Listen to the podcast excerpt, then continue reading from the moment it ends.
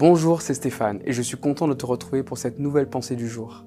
Nous continuons à travailler avec Moïse et euh, j'espère que tu auras l'occasion de, si ce n'est pas encore fait, de voir les vidéos de cette semaine. Et euh, aujourd'hui, nous allons réfléchir ensemble sur la planification que Dieu met en place pour nous tous.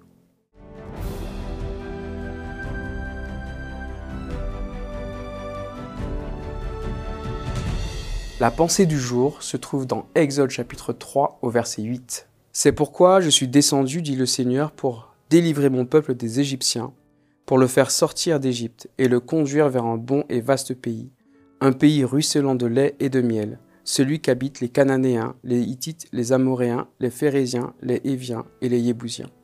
Le Seigneur planifie. Il n'est pas pris au dépourvu.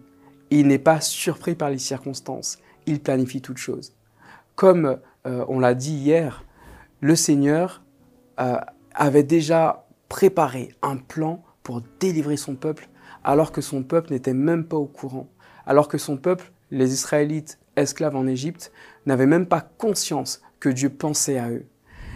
Ce matin, aujourd'hui, je veux que tu aies l'assurance au fond de toi-même que même si tu as l'impression de ne pas être entendu par Dieu et que ta vie est euh, une somme de circonstances aléatoires. Sache que le Seigneur planifie tout. Et je suis convaincu que le Seigneur a déjà planifié beaucoup de circonstances te concernant. Le Seigneur veut le meilleur. De la même manière qu'il voulait le meilleur pour l'Israélite, il veut également le meilleur pour toi. Même si tu ne vois pas son action concrète dans ta vie aujourd'hui, même si tu euh, n'es pas conscient des choses qui peuvent se construire par la grâce de Dieu, par la main de Dieu dans ta vie autour de toi, sache que Dieu est à l'œuvre, que Dieu agit, que Dieu planifie et que Dieu œuvre pour ton bonheur. Sois simplement attentif et confiant en lui et sache que Dieu interviendra dans ta vie. Que Dieu te bénisse abondamment.